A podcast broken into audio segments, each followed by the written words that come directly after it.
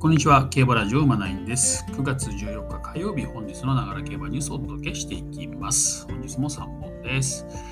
まず1つ目です。えっ、と、セントライト記念ですね。今週行いますね。から、えー、ソーバリアント。夏連勝の勢いで秋こそ G1 舞台、菊花賞へと。日刊スポーツさんの記事です。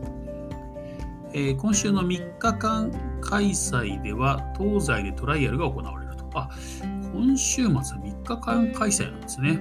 それを初めて知りました。はい。月曜日だ。月曜日中山の、えー、メインレース、菊花賞トライアルセントライト記念 G2 芝 2200m ですね。3着までに郵送出走権。はい、こちらは、えー、かつてフォア賞連覇を飾ったオルフェーブルの3区ソーバリアントが面白いと。オス大竹厩舎ですね。秋こそ G1 の舞台に立つと。えー、弥生賞ディープインパクト記念4着で惜しくも皐月賞の権利を逃したオルフェーブル3区ソーバリアントは、えー、そこから一旦休養、えー、この判断が功を奏して、えー、再出発した夏の北海道シリーズで完全に軌道に乗ったと。復帰戦の、えー、利尻特別を6馬審査で勝利すると続く、なんていうか、ちょっと読めません。なんとか特別を危なげなく連勝と。まあまあ、1勝クラス、2勝クラスを連勝してきたとことですね、小判に混じってね。うん、大竹氏は金2走はかっこよすぎるねと躍進に目を細めると。不安だったゲートが安定したことも大きいと。いうことですね。えー、戸崎騎手がね、乗る予定なんですけどね。うん1月の未勝利勝ち以来のコンビ復活となる戸崎騎手も追い切りで成長を確信。えー、コメントですね。素質も感じるし、北海道でも走っていて能力は証明できている。えー、昔はゲートなど若さがあったが解消されてるし、えー、精神面も走りもパワーアップした印象ですねと話したと。夏連勝の勢いに乗り、菊花賞への切符もつかみ取ると。やっぱね、菊花賞の、ね、魅力というのはね、やっぱね、まあ、この秋に来て成長してるね、まあ、夏の上がり馬っていうんですかね、まあ、そういうのが台頭してくるのが面白いんですけども、えー、このソーバリアントはね、その上がり馬候補なんですかね、これね。まあ、これよく見るとね、血統もいいんですよ、これ実は。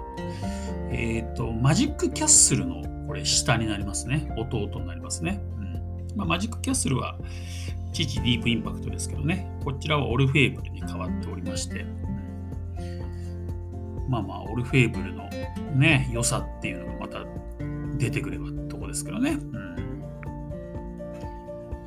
うん、いや、まあこのね、戦歴を見るとですね、確かに、まあ、クラシックは出れてないんですけど、春も悪くないんですよね、全然ね。うん、ただちょっと未勝利勝ち上がるまでにちょっと時間かかってしまったっていうところがあってね。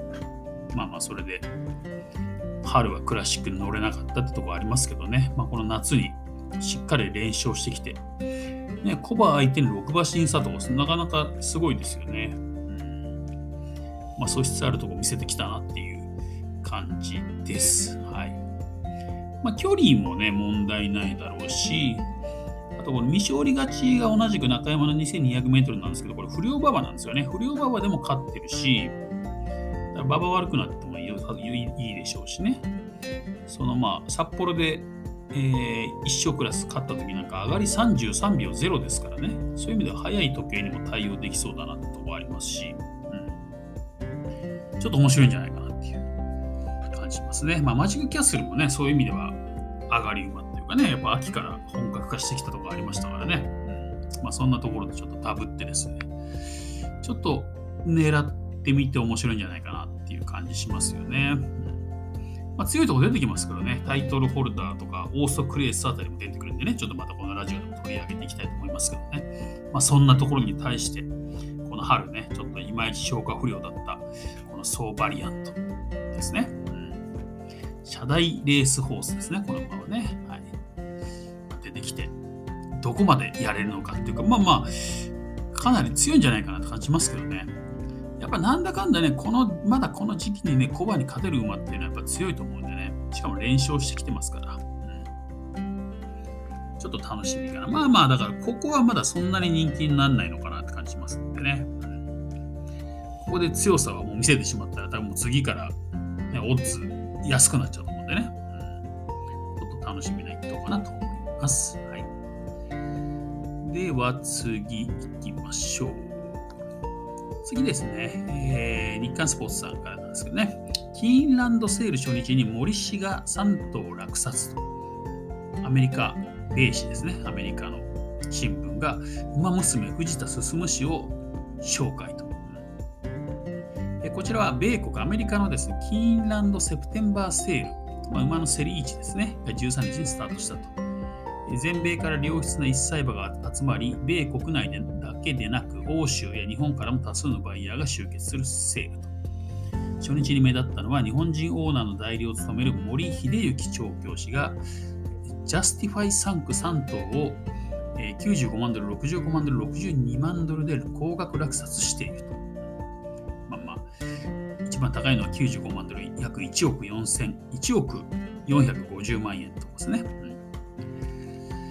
セールに先立ち、ブラッドホース電子版は、えー、森氏のインタビュー記事を掲載と。なんかインタビューされてるんですね。そして、フルフラットのサウジダービー制覇など、米国産馬での数々の実績を残す森氏をえグローバルエージェントと評価し、今年の森氏の顧客には藤田晋氏、サイバーエージェント代表ですね。あと加藤和夫氏、ジャスパーの冠名でジャスパープリンスなど所有。王の、ちょっと読めないですね、王の氏、マテラスカイ、フルフラット、ステラ・ベローチェなど所有などが含まれていることを伝えていると。森氏は、私の九州は80%が外国産馬で、それがスペシャリティの一つです。日本はマーケットが小さいので価格が高騰していると海外のセールに積極的に向かう理由を説明。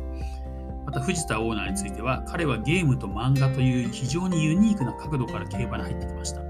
競馬界に入ってきました。とても熱心で素晴らしい人ですと紹介していると。まあ、ここで、ウマ娘の紹介とかね、あと、デュガですね、デュガ。うん、デュガも、えー、こちら、米国のトレーニングセールで森氏が代理購買した馬だってことですね。まあ、そんなことが紹介されていると。はい、このジャスティファイ産駒っていうのが今年からなのかな？これはアメリカの三冠を制した馬ということでね、まあ、注目されてることで。ジャスティファイ産駒3頭をね、落札したということで。はいまあ、どのオーナーの馬なのかっていうのはね、ちょっと不明なんですけどもね。まあまあ無事に来日すればね、再来年の夏以降、日本国内でもね、デビューすることになると楽しみかなっていう感じますね。はい。すごいですね。これね、新聞取り上げられてるんですよ。はい。では、最後いきます。えー、今度はネット競馬さんからの記事です。えー、アーモンドアイの蹄鉄元、ノーザンホースパークチャリティーオークション。今年はヤフオクでオンライン開催え、株式会社ノーザンホースパークが運営する馬と自然のテーマパークノーザンホースパークは引退競走馬のセカンドキャリアを支援するため、え、9月14日から9月20日まで日本最大級のネットオークションサービスヤフオクにおいてノーザンホースパークチャリティーオークションを開催すると。ま、今日からですね、これね。このオークションは引退競走馬のセカンドキャリアを支援する団体への継続的な協力と競馬を通じた交流を目的として JRA ジョッキー所属ジョッキー協力のもと2014年より毎年開催してきたものと。昨年は新型コロナウイルス感染拡大防止のため開催を見送ったが、今年はヤフオクを活用し初めてオンラインで開催するということですね。出品予定としては、えー、G1 旧勝馬、アーモンドアイがですね、2019年ドバイターフで優勝時に装着していた勝負鉄をはじめ、えー、ムーア騎手のサインが入ったモーリスの天皇賞、秋優勝ゼッケンといった有名馬や騎手のオフィシャルグッズや愛用品など、ファンなら喉から手が出るほど欲しいアイテム計17品だということですね。収益金はえ国内における現役を引退した競走馬の安全かつ安定的な飼育環境の確保、および再調教や飼育管理技術の普及など、えー、競争引退時の支援に向けて引退競走馬のセカンドキャリアサポートを行う一般社団法人オールドフレンズジャパンに寄付されるということです。面白いね、試みですね。うん、まあね、コロナの中でもね、こういうのオンライン使えばやれることはあるということでね。うんまあ、今日からヤフオクで、ね、やってるそうなんでね、まあ、この記事もリツイート、ツイッターでね、しておりますので、ね、この記事からヤフオク飛びますのでね、ぜひ興味ある方はね、覗いてみていただけたらなと思います。はい。ということで、今週は土日月というね、3日間開催だってことをね、今知りました。確かに。確かに3日間開催ですね。はい。そういうことで、忙しい週末にね。うん、でも土曜日はなんかあんまり大きなレースはなさそうですね。なんかジャンジャンプか。障害の重症はあるのかというね。阪神ジャンプっていうのがありますけど、まあ、中京ですけどね。はい。日曜日が、えー、ラジオに日本賞っていうのはダートか。これオープンか。ローズステークスがありますね。中京でね。G2 ですね。ローズステークスと、そして月曜日のメインが中山セントライト記念ということですね。うん、という感じで3日間開催ありますよということですね。はい、中京ではオルフェーブルカップっていうのがありますからね。うん、まあまあなんかこういう馬の名前がね、レース名についてるとね、ちょっとややこしいですけどね。弥生賞ディープインパクト記念とかね、なんかね、ちょっとややこしいレース名が増えてますけどね。はい、ということで、今年またね、えーまあ、クラシックと言いますかね、うん、3歳戦ラストのね、えー、セントライト記念ローズステークスっていうね、うん。まあ、そステップレースありますんでね、これ非常に楽しみだなと思います。ということで、えー、本日は以上です。また次回お会いしましょう。